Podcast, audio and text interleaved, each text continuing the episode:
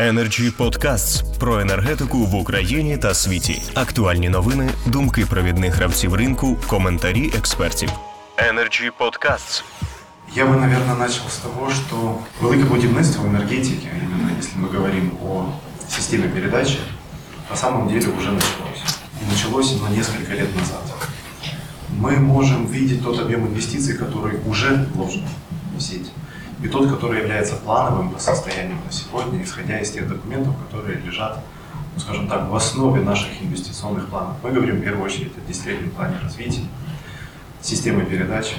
Документ, который, в принципе, очерчивает не только мероприятия, которые должны быть выполнены, их ориентировочную стоимость, но очерчивает и логику, которая стоит за тем набором инвестиционных инициатив, которые компания берет на себя обязательства по выполнению.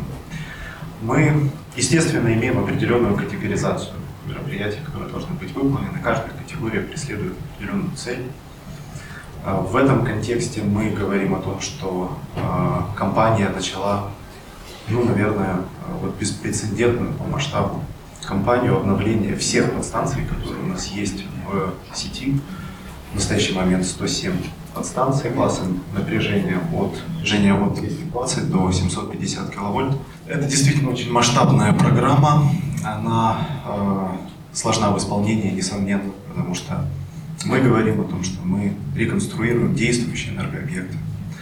Это значит, что э, помимо того вопроса, который является очевидным, источники финансирования, мы сталкиваемся с проблемами другого характера, такие как диспетчерские ограничения, а, такие как наличие квалифицированного персонала на рынке, строительного персонала на рынке, наличие проектных организаций в достаточном количестве. Это все скорее говорит о том, насколько рынок является готовым на сегодняшний день к тому, чтобы реализовать эту программу. Тем не менее, мы идем достаточно уверенными темпами. Уже есть ряд проектов внутри этой программы, которые мы успешно завершили. Порядка девятнадцати, вот так по памяти, подстанций сейчас в активной фазе реконструкции. И э, в горизонте приблизительно десять лет мы будем закончить эту программу целостно. А тут стоит отметить, что программа касается не только обновления в оборудовании, которое является и морально, и физически устаревшим в подстанциях. Мы параллельно с этим внедряем современную систему автоматизированного управления технологическими процессами, которая в сочетании с обновлением нашей эскады центрального уровня плюс построением телекоммуникационной сети позволяет достичь вот эту синергию от трех комбинированных проектов. Это в первую очередь повышение надежности и оптимизация операционных затрат, которые компания несет в связи с обслуживанием своей сети. То есть мы будем становиться дешевле в предоставлении той услуги, которая на нас возложена. Energy Podcasts. Безусловно, когда мы говорим о том, что одним из самых масштабных проектов является интеграция энергосистемы СНЦИ, мы также говорим о том, что должно быть сделано для этого. Тут мы, наверное, почти на сто процентов все инвестиционные мероприятия уже завершили. И приходит время подумать, а что будет после интеграции. Потому что вот как-то мы все сфокусированы на что то, что то, как нужно сделать, как успеть. А что будет после, это, наверное, тот вопрос, который действительно является дискуссионным, его нужно обсуждать, его нужно расширять с точки зрения конкретики, с тем, чтобы мы подходили во времени уже подготовленными к реализации этих мероприятий. Из них очевидным является расширение нашей способности, наших интерконнекторов с европейскими партнерами. Это то, чем мы уже занимаемся. Мы уже разрабатываем проектную документацию под эти проекты, планируем начать их реализацию.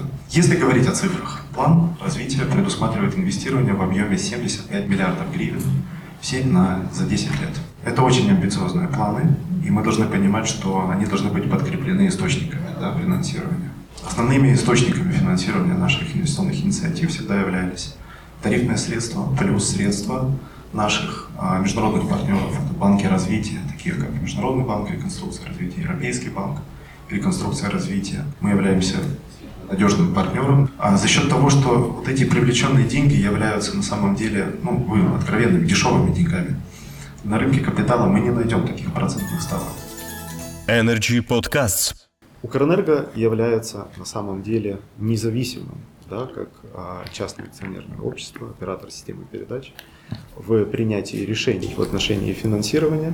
Очевидным из этого является то, что и все необходимые решения, да, процедурные моменты, которые должны приниматься и которые ранее принимались внешними органами власти, они теперь нерелевантны. Это все должно лежать на плечах Укрэнерго, и только Укрэнерго является ответственным за то, как оно реализует свою политику.